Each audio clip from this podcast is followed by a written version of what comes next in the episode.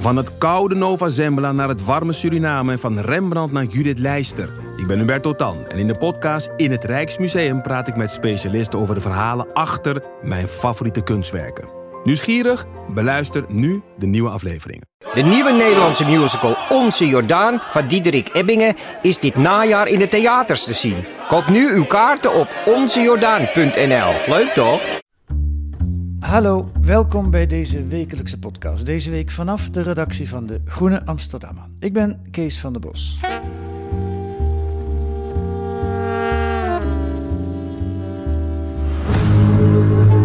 all of your interactions, your credit card swipes, web searches, locations, likes, they're all collected in real time into a trillion dollar a year industry. Real game changer was Cambridge Analytica. They'd worked for the Trump campaign and for the Brexit campaign. They started using information warfare. Cambridge Analytica claimed to have 5,000 data points on every American voter. Dit is een fragment uit The Great Hack, een documentaire die te zien is op Netflix. En die geeft een huiveringwekkend beeld van de oorlog die er achter de schermen gevoerd wordt, met en om onze data. Data die we achterloos weggeven als we winkelen met een bonuskaart, een like sturen op Facebook. Of, zoals in het geval van Cambridge Analytica, gewoon bevriend zijn met iemand via wiens account dit bedrijf informatie stal van al de vrienden van die vriend. Deze week onderzoekt Koen van der Ven in De Groene de mogelijkheden die dit geeft aan politieke partijen om propaganda op maat te leveren. De politieke boodschap wordt helemaal afgestemd op uw persoonlijke voorkeuren en behoeften. Welkom Koen. Dankjewel. Na eerdere onderzoeken van jou over Twitter ben je nu in Facebook uh, gedoken. Je wordt uh, langzamerhand de specialist social media van de Groene Amsterdammer. Ja. Um, dit heb je samen gedaan met collega's van Argos, van Radio 1. Vertel eens, hoe is die samenwerking tot stand gekomen? Um, nou, eigenlijk kwam dat omdat um, nou, met een van de journalisten bij Argos, David Davidson, die heeft ook wel vaker aan andere stukken gewerkt. Uh, met weer een andere collega van mij bij de Groene. Maar we praten eigenlijk altijd vrij open over waar ben je mee bezig? Uh, wat ben je nu aan het onderzoeken? En ik denk begin dit jaar uh, nou, vertelde, kreeg hij te horen weer van een collega hier dat, waar ik mee bezig was. En nou hoorde ik ook weer waar hij mee bezig was. En we waren eigenlijk ook allebei los van elkaar lang mee bezig. Met hetzelfde eigenlijk? Ja, en eigenlijk nou, heel concreet. Ik was heel erg, ik was een rondgang gaan maken langs alle politieke campaigners in Nederland. Nou, niet alle, maar wel een hoop. Van, om gewoon bij politieke partijen eens een gesprek te hebben van... in hoeverre uh, reguleren jullie jezelf? En hij was eigenlijk gaan kijken bij de ministeries, van wat gebeurt daar? Ja. En zodra we dat van elkaar hoorden, hebben we elkaar gebeld. En toen ik denk een half uur heel open verteld, wat, wat doe jij, wat doe jij? En toen zeiden we op een gegeven moment, nou ja, ik weet niet meer eens wie het zei, van kunnen dit dan niet beter samenvoegen? Het is precies hetzelfde thema, maar ook allebei in politiek Nederland, maar op een andere plek gekeken. Dus het is eigenlijk gewoon toeval. Je bent allebei ja. op je eigen manier begonnen en bij elkaar gekomen. En afgelopen zaterdag was in de Argos uh, uh, uitzending was ook de documentaire daarover te horen. Daar zit jij ook in, ja. volgens mij. Um, Oké, okay. um, dat is hoe het tot stand gekomen is. Hoe gaat het dan verder? Hoe werk je dan samen? Nou, eigenlijk, um, ik had dan, kijk, ik, ik, ik heb een, ja, je werkt allemaal op een andere manier. Ik heb een hele verzameling aan aan mapjes en transcripten van al die gesprekken. Waar ik dan ook weer de rode draden uit heb gevist. Waar ik uh, gewoon alles wat ik heb gehoord. Ik was een aantal boeken gelezen. Ik heb een aantal mensen bij Facebook gesproken. Dat had ik allemaal verzameld. En daar had ik al een soort ruwe samenvatting van. Even, ja. Die gesprekken waren met politieke campaigners. En die gingen over het, het microtargeting. Over ja. het, uh, het, het gebruik van allerlei data van mensen om ze te benaderen met een politieke boodschap. Ja, om, dat on, ja, om okay. ze online te benaderen. Uh, ja, meestal via social media. Ja, ja, daarover straks meer, maar even dat ja. voor de duidelijkheid. En uh, dus ja, we begonnen gewoon van, nou, dan ga ik je nu gewoon mijn hele bestand sturen. En als jij naar jouw hele bestand terugstuurt, dan gaan we dat gewoon lezen van elkaar. En toen belden we heel snel, denk ik, gewoon weer op van, oh, dat is interessant. En dat vonden we ook weer allebei van elkaar. Dus dat ging eigenlijk heel, uh, heel snel. Ja. ja. en je moet elkaar vertrouwen dan, als onderzoeksjournalist. Ja, maar dat zit wel goed met Argos. Uh, en, dat, en ook wel met deze journalisten. Dus dat ging, ja. In, ja, het, ja, dat ging in dit geval heel makkelijk eigenlijk. Ja. Oké, dan even samenvattend, wat is het grote nieuws van jullie onderzoek? Ja, we hebben er, uh, uh, nou, we, ik, denk we hebben er een aantal. Um, Laat ik beginnen met uh, wat ik heel boeiend vind, is dat uh, als je gesprekken voert met al die campaigners, dan kom je daar eigenlijk achter dat door het gebrek aan controle ze allemaal zelf moeten bepalen hoe ver ga ik in het online targeten van burgers met politieke boodschappen. Maar ze leggen allemaal die grens op een ander punt. En tegelijkertijd leiden ze allemaal aan zo'n prisoners dilemma, waarbij ze zich allemaal afvragen: als ik dit niet doe, loop ik dan niet ja, je bent een beetje gek Henkie als je het niet doet. En daar leiden ze allemaal aan. Dus uh, zelfs de, de, wat meer uh, de partijen die zichzelf vergaand reguleren, maar ook de partijen die verder gaan. Ze kijken allemaal om zich heen en denken: hoe wenselijk is dit? Maar in de absentie van controle uh, ja, moeten ze het maar zelf uitmaken. En dat, dus, en, en roepen ze eigenlijk ook allemaal op van waren er maar regels. Ja, dat is een essentieel iets. Hè. Het is een totaal ongereguleerd terrein op dit moment. Ja. En er kan heel veel. Ja, omdat heel klein beetje nu eigenlijk... Er zijn ook zelfs nog wel een aantal regels. We hebben de, de, de Europese privacyregels... maar er is ook nog wel echt een gebrek aan controle en toezicht. Uh, ja. Autoriteit persoonsgegevens zeggen... ja, nee, we houden het wel in de gaten, we hebben wel vermoedens. Maar op dit moment doen we er niet veel aan, maar ja, misschien volgend jaar een aanloop naar de verkiezingen. En dus er zijn ook weinig controlemechanismen. Ja. Nou, laten we even vatten allemaal. Voordat we over de andere dingen die we naar boven gehaald hebben gaan praten, laten we even microtargeting uh, uitleggen. En dat doe ik met een fragment van Frank van Dalen van de Politieke Academie. Ik had dat tot nog toe nog nooit van gehoord. Ja, ook gesproken. Ja. Oké. Okay. Ja. Uh, en uh, dat is een club die politieke partijen adviseert. Ja. en Frank van Dalen legde bij de NOS als volgt uit wat dat is, microtargeting. Als je bijvoorbeeld een uh, standpunt hebt over de hypotheekrenteaftrek, kun je misschien wel 60 Facebook-campagnes uh, maken die allemaal tegelijk lopen, maar jij ziet er maar één.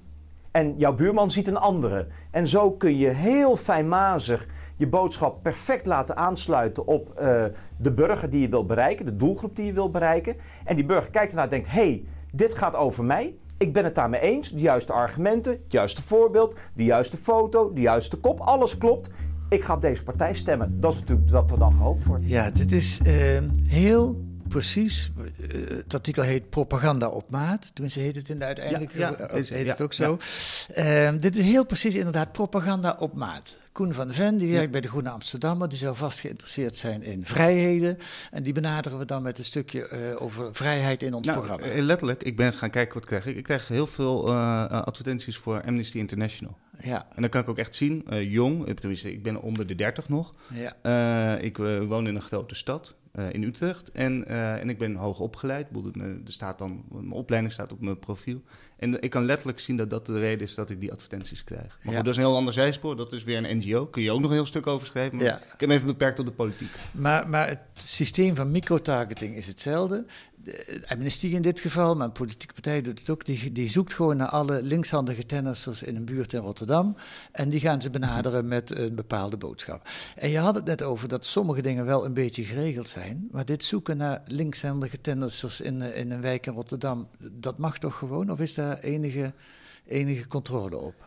Um, nou ja, het gaat er eigenlijk om welke data je gebruikt. En dan kom je wel, dan kom je een beetje in een dan kom je eigenlijk in een. Uh, um, ja, en dat is in die zin ingewikkeld dat heel veel. Kijk, voor heel veel cookies geef je online. Cookies, dat zijn die trackers op websites. Geef je heel vaak toestemming. Hè? Dat is ja. waar uh, uh, Suboff en haar boek Surveillance Capitalism ook een heel mooi punt van maakt. Van eigenlijk, we, vind, ja, we geven daar wel heel veel toestemming voor, maar hoeveel consensus is er? Mm -hmm. En bijvoorbeeld, nou ja, laat ik gewoon een heel concreet voorbeeld ook geven wat in het stuk zit. Daar vertelt een marketeer die voor uh, onder meer Denk en D66 aan de slag is geweest. Dat hij kan kijken naar bijvoorbeeld Nederlanders die naar Marokkaanse nieuwswebsites zijn gesurfd. Nou ja, dan, kun je, ja, daar kun je heel lang over nadenken, maar dat is vrij makkelijk. Dat zijn heel waarschijnlijk. Bedoel, nou, er is een relatief grote kans dat je de Marokkaanse Nederlanders bereikt. Ja. Dus ja. Nou ja, en dat, zijn, ja, dat is gewoon data waarvan het zelfs nog gewoon kan zijn dat mensen die vrijwillig hebben afgestaan. Ja. Overigens wordt er ook hier en daar gewaarschuwd door hoogleraren en ook door de autoriteit persoonsgegevens dat sommige data helemaal niet goed is verkregen. Maar dat is helemaal modderig. Dus Ja. het zicht daarop. En, Ja. maar, en Facebook accepteert. Als je het Ja. uploadt, die gaan niet je bellen van... Goh, waar, waar heb je data vandaan gehaald? Dat is ook nog wel een punt. Ja, Ja. Goed, en nu eh, ben jij gaan kijken, eh, eh, wat doen politieke campaigners? En jullie zijn erop op gestuurd dat er bepaalde partijen in Nederland zijn die daar nogal ver in gaan. Die dat veel gebruiken. Forum voor Democratie bijvoorbeeld. Ja. Vertel. Nou, dat is. eh, nou ja, we hebben eh, gesproken met iemand die daar. eh, die heel nauw daarbij betrokken is geweest. En hij heeft ons ook een aantal bedragen genoemd. De boel saillant vond ik. Hè, we herinneren ons allemaal de provinciale statenverkiezingen, waarbij Vorm de grootste partij werd. Overigens, die één op één relatie wil ik helemaal niet leggen. Maar goed, het is in ieder geval wel. Wat we in ieder geval weten is dat ze toen 1,1 miljoen euro aan online advertenties hebben gespendeerd. En dat is veel, hè? Dat is echt veel, waarvan, zei die bron, in de laatste dagen een ton per dag. Ja. Dat ging overigens over ook nog een aantal andere platformen, maar het leeuwendeel eh, was wel Facebook. En daarmee zijn het grote jongens. Steken ze uit boven de andere partijen. ja ook als je nu kijkt, Facebook heeft een advertentiebibliotheek ingericht, kan iedereen heen. Ja. Ehm, is ook nog wel wat op aan te merken, maar ook dat is misschien voor een ander verhaal. Maar in ieder geval kun je daar een hele hoop zien. En onder meer kan je zien, als je een beetje doorklikt, wat eh, partijen uitgeven. Ja. Eh, en dan, eh nou, Vorm voor Democratie, met, eh, ja, die steekt daar met, ja, over de schouder bovenuit, hoe zeg je dat? Steekt, het is de grootste. Ja, ja. Nou, nou kun je je nog afvragen, hoe effectief is dit allemaal? Dat weten we eigenlijk niet, hè? Nee, nee, daar, nee dat, dat, dat- daar, moet- daar moet je ook gewoon heel eerlijk over zijn. Dat weten we ook niet. De, Nee. Kijk, in... ehm, bijvoorbeeld, we hebben de, nou, die hele Cambridge Analytica casus. Waar we, we begonnen met een fragment daarover. Ja, komen we zo ook nog op. Ja, nou dat is ook een... eh, ja, dat bedrijf heeft hele grote beloftes gedaan. Dat kunnen we nu ook teruglezen in gelekte e-mails. Ja, dat maar we ik- weten nog niet... Ja, het, directe effect, ja, daar- ja, daar wil ik niet aan branden. Dat weet nee, ik niet. Nee, nee, er zijn best veel mensen die zeggen dat het heel veel effect heeft. Trump zou niet gewonnen hebben zonder Cambridge Analytica. Maar ja, dat zijn wel allemaal mensen van Cambridge Analytica Ja. die dat zeggen. Nou, ik kan er wel één ding over zeggen. En dat is wel... Kijk, wat alle... Ik heb heel veel met campaigners gesproken. En wat ze eigenlijk allemaal delen is de opvatting... Kijk, je kan geen mensen hersenspoelen. Een, een SP'er, een verstokte SP'er, een VVD'er maken... gaat je niet lukken. Nee. Een GroenLinkser op de PV laten stemmen? Waarschijnlijk niet. Eh, maar wat wel kan, is kijken en analyseren... Wie twijfelen er? Kan jij een GroenLinkser op D60 laten stemmen? Ja, Kan jij een VVD'er naar het CDA krijgen? ja. En in de Amerikaanse context, hè, dus altijd de analyse, waar zitten de twijfelaars? En kan je die heel gericht bereiken? Dat geldt Ja. natuurlijk in een tweepartijse systeem. Gaat dat tussen twee blokken? En in Nederland zit dat tussen, is dat veld complexer. Dat kan, die Frank van Dalen heeft me dat ook heel helder uitgelegd. Nou ja, die liet, dat hebben, eh, laat ik nu niet horen, maar die, ik zag ook een stukje van hem op die NOS-site, waarbij hij met een VVD-campaigner op stap gaat en voorspelt, als je in deze straat aan gaat bellen, krijg je allemaal vriendelijke reacties, want daar wonen allemaal VVD'ers. En de straat daar tegenover, daar moet je wezen, want daar zitten twijfelaars. En die Ja. buurt nog een stuk verderop, daar is allemaal PvdA en GroenLinks, daar hoor- heb jij niks te zoeken. En verdomd, ze gaat er toen zich aanbellen met een microfoontje Ja. op en het klopt allemaal. Ja, en het fascinerende is dat, overigens, eh, überhaupt dat dit soort mensen eh, die eh, politieke partijen ondersteunen, die zijn eigenlijk vrij openhartig. Die, bijvoorbeeld als ik die mail of aanschrijf, zeg maar, kom maar langs, ga je mijn hele methode vertellen. Dat Ja. deed, nou, nogmaals, Frank van Dalen deed dat, er zit nog iemand anders in het stuk, die deed dat ook.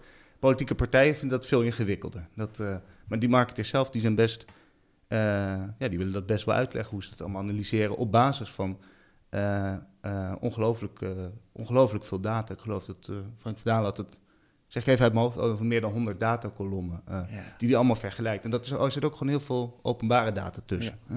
Nou ja, wat we in de eerste fragmenten uit The Great Hack hoorden, van alle Amerikaanse kiezers zijn gemiddeld 5000 gegevens bekend. Dat is eh, nogal wat. Daar kun je wat mee, zou ik maar zeggen. Nou ja, in jouw artikel eh, staan ook een aantal dingen die mij echt frappeerden. Bijvoorbeeld, dat zou je ook kunnen zien als een maat voor de effectiviteit van de campagne. Forum voor Democratie is in, van niks in een paar jaar tijd uitgegroeid tot de grootste ledenpartij. En ze betalen voor elk nieuw lid betalen ze geld aan Facebook. Ja, nou dat is een, eh, dat is een onthulling van, eh, van Brandpunt Plus ook. Ja, Eh, die hebben dat twee weken geleden inderdaad gebracht. Ja, dat is natuurlijk heel saillant, wat dat namelijk wat dat veronderstelt. Dus dat jij ook weer die data, dus wie is bij mijn lid... Kijk, als je zo'n deal wil maken, ja, dan moet je ook aan Facebook laten weten wie er is lid geworden. Ja, En daar kom je eigenlijk in, in discussie, en die leeft heel erg bij politieke partijen. Oké, dat je gebruik mag maken van Facebook, daar zijn ze het allemaal over eens. ja. Maar hoe je er gebruik van maakt, of jij zelf ook, laten we zeggen, de machine voedt. Dus of jij zelf ook data gaat uploaden naar Facebook. Bijvoorbeeld eh, de e-mailadressen van jouw partijleden. ja. Nou, daar trekken ze hele andere grenzen. Eh, om maar gewoon even twee voorbeelden te noemen. GroenLinks, D66, eh, of PvdA, nou, die, zijn daar, die hebben dat echt eh, vastgelegd. Dat doen wij niet. Het CDA, eh, die waren goud eerlijk. Die zeiden, nou, dat hebben we gedaan. Ik zeg, gaan jullie dat nog vaak doen? Nou, waarschijnlijk wel. Dus die geven de Ja. mailadressen van hun leden door aan Facebook. Ja, en wat je dan kan doen, eh, misschien is dat heel goed om uit te leggen. Dat heette de look-alike audiences. eh, vertaald vergelijkbare doelgroepen. Ja. Ehm, dan kan je namelijk zeggen, ik wil mensen die hierop lijken mijn advertentie laten zien. Dus, dus nou, stel jij bent lid van de SGP, ik verzin maar wat. Dan kan je zeggen, nou, eh, we willen ehm, gewoon mensen die op, eh, op Kees lijken, onze advertentie laten zien. En Ja. omdat Facebook, kijk dan gewoon, hebben wij iemand met, met diezelfde mailadressen. Ja. En dan kan je al die likes met elkaar vergelijken. Ja. Ja. Dat is een heel krachtig, eh, het, klinkt, ja, het is een hele mooie tool vanuit marketingperspectief. Ja, je kunt zien, eh, bij het CDA hebben de meeste leden hebben een eigen huis, zijn privébezitters van een huis, ik zeg Ja. maar wat. Eh, dus die zijn gevoelig als wij gaan zeggen, die hypotheekafrente, daar blijven jullie met je poten vanaf. Die, hou, die laten we in stand. Ja, ja. Dat, dat, dat mailen we dan. Nog verder gaand, en dat is in, in de Trump-campagne gebeurd, is, kijk, daar hebben we het nog over dat je boodschappen geeft die kloppen. Maar Ja. Je kan ook nog boodschappen gaan geven, eh, zeggen aan alle CDA-leden, van weten jullie wel, het CDA is van plan de hypotheekrente af te schaffen. Dat zeggen ze wel niet, maar wij weten dat het wel zo is. Terwijl het gewoon volkomen uit de lucht gegrepen is. Ja, ja dat is helemaal. eh, nou moet ik zeggen dat daar, ehm, eh, doordat nu alle advertenties van in ieder geval politieke partijen in een transparante of een openbare bibliotheek moeten belanden, ehm, is dat moeilijker geworden. Want dat kunnen we sneller zien. Eh, maar dat is waar, dat is absoluut Ja. waar. En, en waar trouwens overigens al die dat zit niet eens in het stuk, maar alle campaigners zich nu weer zorgen over maken. Dat is een fenomeen wat ze astroturfing noemen, wat we in het Verenigd Koninkrijk veel zien, is dat rond de politieke partijen de denktanks en clubjes, ver- verenigingen worden opgericht. In feite andere entiteiten die hartstikke geleerd zijn en alsnog dat soort dingen kunnen doen. Dat is iets waar alle campagnes van zeiden, ja, ik maak me wel zorgen over die ontwikkeling. Als dat overwaait, dan, eh, nou ja, heb je, moet je daar... En Facebook maakt zich daar ook zorgen om. Ja, dan komt die in feite van het CDA, maar het, eh, je laat het eh, verrichten door een postzegelclubje ergens in een of andere stad die dat Ja, voor jou doet of voor jou regelt. Dus de controle erop is heel erg moeilijk. Mhm. Ehm, nou ja, laten we meteen daar naartoe doorgaan. Dat is waar je in het begin ook al zei, al die campaigners hebben daar ook last van, dat er weinig geregeld is. Ik denk, als ik het zo zie, dat is toch helemaal niet te regelen. Volgens mij moet je het gewoon verbieden of toestaan, maar hoe kun je dat in godsnaam regelen? Nou, dat, ja, dat is een heel goed punt. Dat is, eh, dat, nou ja, wat we zelfs, en dat vond ik, dat vond ik een heel, eh, dat kwam dus terug op het, we hebben een, eh, we hebben ook een, we hebben een WOP-verzoek gestuurd naar het ministerie van Algemene Zaken. Met eigenlijk de vraag van hoe wordt hierover nagedacht? Want dat is ook een ministerie dat moet nadenken over de communicatie van de verschillende ministeries, dus Ja. de regering.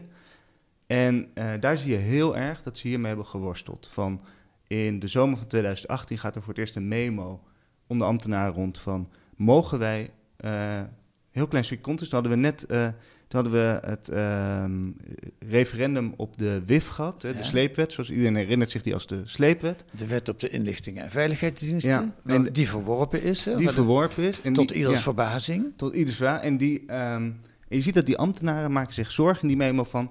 waar was de eh Rijksoverheid online? Waarom hebben Ja. de ministeries...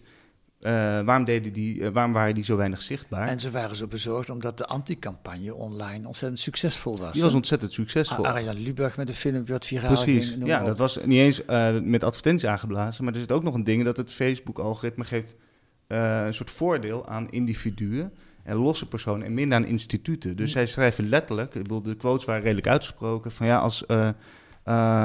nou goed, ik moet toch parafraseren, want ik heb het niet voor, maar het kwam, ze gebruiken letterlijk de term op het orgel gaan. Als, het hele, als iedereen vol op het orgel gaat, dreigt de Rijksoverheid het onderspit te delven. En daarmee bedoel ik, dan zijn wij niet meer zichtbaar. En de vraag die die ambtenaren opwerpen is, mogen wij dan nu ook gaan targeten? Zelfs met beleid dat nog niet door de Kamer is gegaan. Bijvoorbeeld zo'n WIF, die wet die moet nog... Ja, eh, hadden wij ook gewoon boodschappen mogen ja. pushen? Hadden wij Ja. daar ook... eh, Ja, hadden wij dat mogen doen? Overigens, we komen wel tot de conclusie dat dat mag met heel veel aarzeling en ook Ja. met heel veel zelf opgelichte restricties.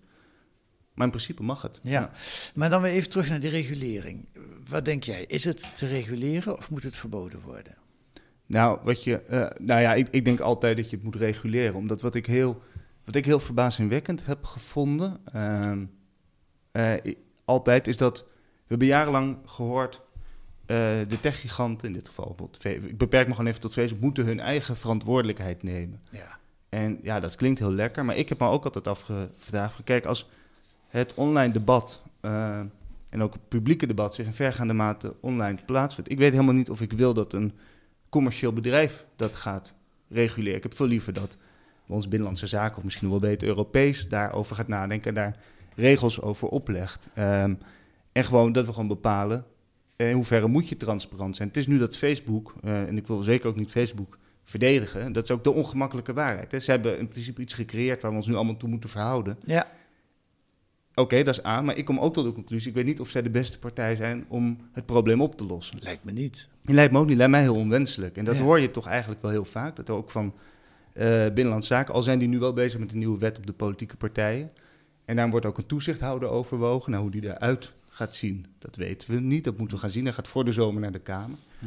Maar ja, daar ben ik wel benieuwd naar. En dan kan je bijvoorbeeld dan kan je zeggen, nou, je moet altijd verslagen uitbrengen of eh, heel transparant zijn over hoe je target. Eh, je kan eh, heel veel van de zelfregulering die nu plaatsvindt en verschillend is, die kun je gewoon centraal vastleggen. En gewoon zeggen, je mag nooit bijvoorbeeld, ik noem wat, op geaardheid targeten. Ja. Er staat een regel die bij de ministeries geldt, om eh, wat te, te noemen. Ja, ja, ja, maar dat is net als wat je net over die Marokkanen zei. Je mag niet op eh, geaardheid targeten, maar dan ga ik kijken wie er allemaal op, op Grindr zit. Een, een, een app voor, eh, waarvan eh, bijna iedereen die erop zit is LHTB'er in elk geval. Hè, veel eh, eh, lesbisch en, en homoseksueel.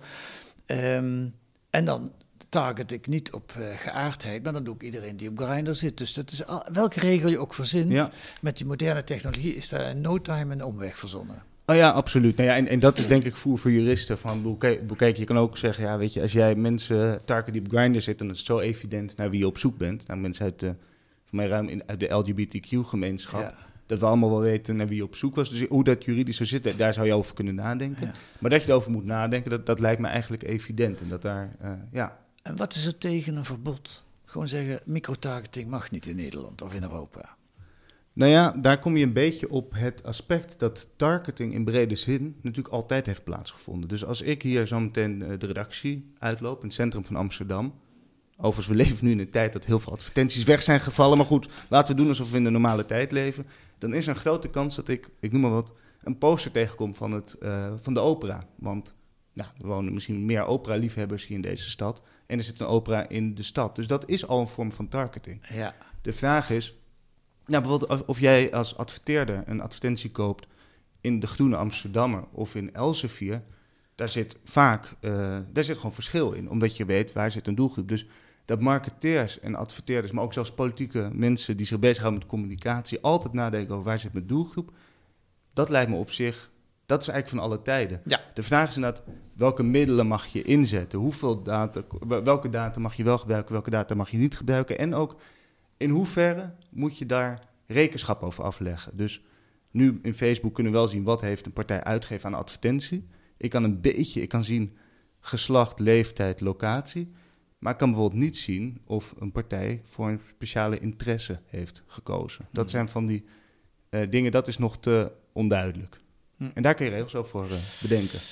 Ik, eh, ik hoop het. Ik, ik, heb het. ik vermoed dat je steeds wel als, ook als, als toezichthouder achter de feiten aanloopt. Eh, ja, en sterker nog, bij Facebook is nu zelf toezichthouder aan het spelen. Dus Ja. die moeten met regels komen. Ja. ik, ik heb de vrouw geïnterviewd die verantwoordelijk is voor Europa als het aankomt op politiek. En die zegt ook, ja, het is wel, het, het is een, eh, soort, het is een ongoing battle. Dus Ja. elke keer dat wij wat verzinnen, nou, dan krijg je weer een nieuw fenomeen. Dus je Ja. moet je constant ook weer verhouden tot politieke partijen die altijd op zoek zullen zijn naar hoe kan het wel, hoe kom ik alsnog aan mijn bereik. Ja, neem bijvoorbeeld in deze coronacrisis, laten we eens kijken, er is soms wel ingegrepen. De Forum voor Democratie heeft twee of drie, ben ik even kwijt, eh, posts via Facebook verspreid die eh, verwijderd zijn door Facebook, omdat ze niet duidelijk waren wie de afzender was. Ja, dat is, nou ja, dat is zo'n regel die Facebook nu zelf heeft gesteld. Dus alles wat te maken heeft met politiek. En dat definiëren ze heel breed. Sporen ze op in een algoritme.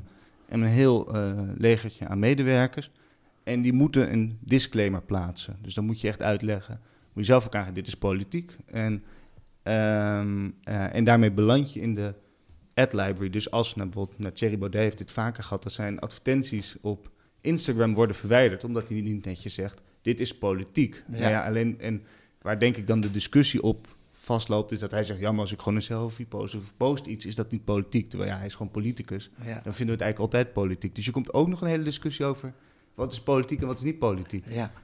En dan hebben we het nog over partijen die het redelijk streed spelen. Maar laat ik even teruggaan weer naar The Great Hack, naar Cambridge Analytica. Uh, in die film, of eigenlijk is dat de hoofdpersoon van die film, is Brittany Kaiser, een voormalig uh, topmanager van Cambridge Analytica. Jij hebt ook contact met haar gehad, hè, geloof ik? Ja, ja een aantal keer. Ja. ja. nou, ik heb, la, laat horen wat zij zegt over de ongoing battle met data en met die, die grote techbedrijven. Een fragment uit die film. You know, the wealthiest companies are technology companies. Google, Facebook, Amazon. Tesla. And the reason why these companies are the most powerful companies in the world is because last year data surpassed oil in its value. Data is the most valuable asset on earth. And these companies are valuable because they have been exploiting people's assets. Met andere woorden, we hebben het hier niet over kleine jongens, we hebben het over de grootste bedrijven ter wereld. Duurder als olie is niet meer zo moeilijk, want olie uh, is, uh, je, je, kunt geld verdienen tegenwoordig als je olie ja. koopt. Dus ook geen touw aan vast te knopen, maar dat schijnt te kunnen. Maar dit gaat dus over Brittany Kaiser, Cambridge Analytica, over een bedrijf wat vals speelt. Mm. Die, hebben, die hebben persoonlijke data getrokken uit Facebook op een manier die Facebook eigenlijk niet bedoeld had. Doordat ze zelf er heel slim gebruik van gemaakt hebben, konden ze alle vrienden van vrienden ook de gegevens te pakken krijgen. Uh, ja, uh, dat is toch bijna ja, een heel angstaanjagend perspectief.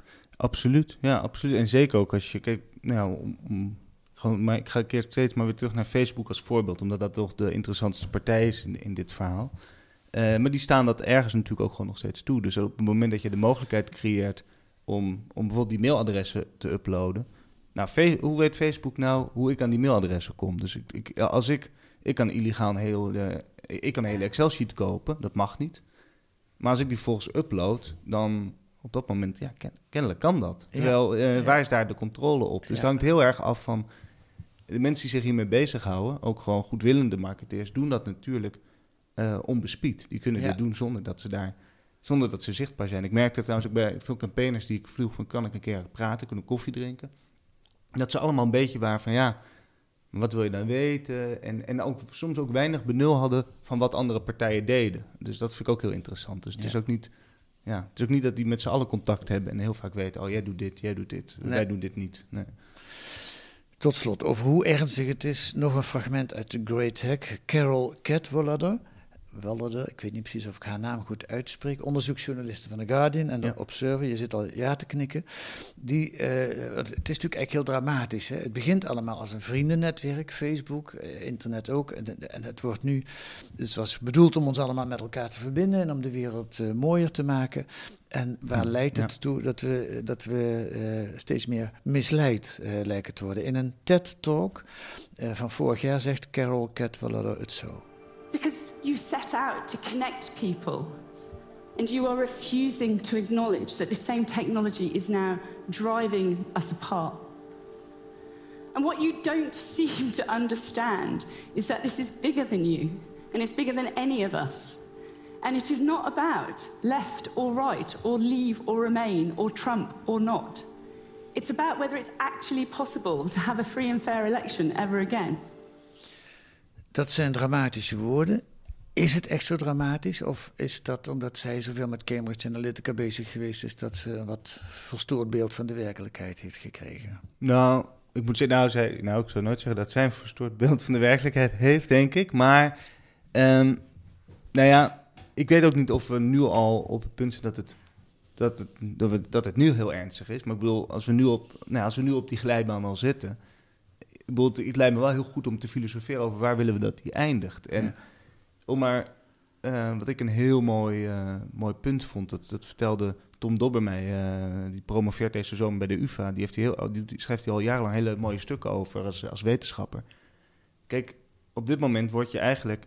Hij zei, eigenlijk zijn we nu de publieke sfeer aan het opknippen. Het publieke debat, dat zit in de naam, is per definitie gemeenschappelijk. Maar in hoeverre wil je dat eigenlijk, dat dat wordt opgeknipt? naar allemaal, en dat we zelfs dat in onze samenleving individualiseren, is er ook niet een soort, uh, soort burgerplicht als je stemgerechtigd bent om te weten wat, uh, nou niet direct dus wat je buurman uh, zich afvraagt, want dat zou weer heel eng zijn, maar dat je wel weet wat speelt er in de samenleving en dat we met elkaar eh, een open gesprek hebben en niet allemaal individuele gesprekjes. En daar zit, ik denk dat we daar nog helemaal niet zijn, maar dit is wel een soort ontwikkeling die kant op. En daar mag je natuurlijk wel eh, vroegtijdig voor waarschuwen. Ik denk dat je het vroegtijdig moet reguleren en daar mag je natuurlijk wel heel eh, echt wel je vraagtekens bij zetten. Ja, en die vraagtekens worden groot als je jouw artikel leest. Als je naar The Great Hack kijkt, dat kan ik ook iedereen aanraden op Netflix. Of afgelopen zaterdag naar, uh, nog eens terugluistert via de podcast naar de Argos-uitzending.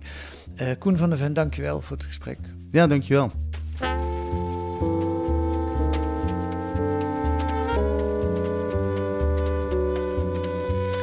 Te lezen in het dubbeldikke themanummer over de toekomst van Nederland, De Groene van deze week. Met daarin ook het artikel over de actiewetenschappers van Drift, waarover de vorige week de podcast ging met Jaap Tielbeke. En een achtergrondartikel over de Rotterdamse haven. Die wil duurzaam en fossiel worden. Nou, fossiel zijn ze volgens mij al. En de grote vraag is natuurlijk, hoe dan? Gaat dat wel samen? Te lezen in het dubbeldikke groene nummer. Met een abonnement of een proefabonnement voor 30 eh, euro krijgt hij drie maanden de groene in de bus. U mag ons ook sterren geven in uw podcast-app.